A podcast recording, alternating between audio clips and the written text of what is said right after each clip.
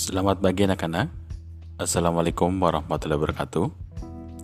Jumpa lagi dengan Pak Guru Juni pada pembelajaran kali ini.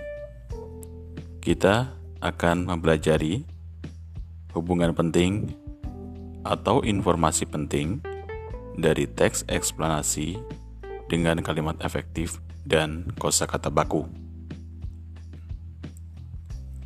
Teks eksplanasi mengandung informasi penting yang menjelaskan tentang proses terjadinya atau menguraikan rangkaian peristiwa terbentuknya suatu fenomena alam atau peristiwa sosial.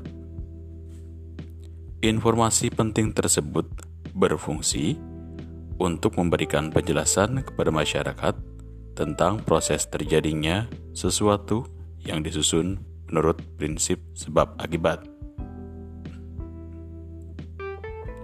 Informasi penting dari teks eksplanasi dapat ditulis dengan menggunakan kalimat efektif.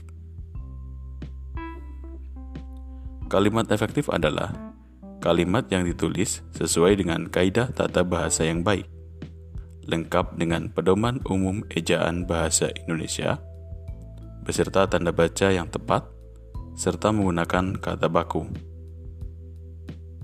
Kata baku adalah kosakata yang penulisannya telah sesuai dengan pedoman umum Pedoman Umum Ejaan Bahasa Indonesia atau PUEBI.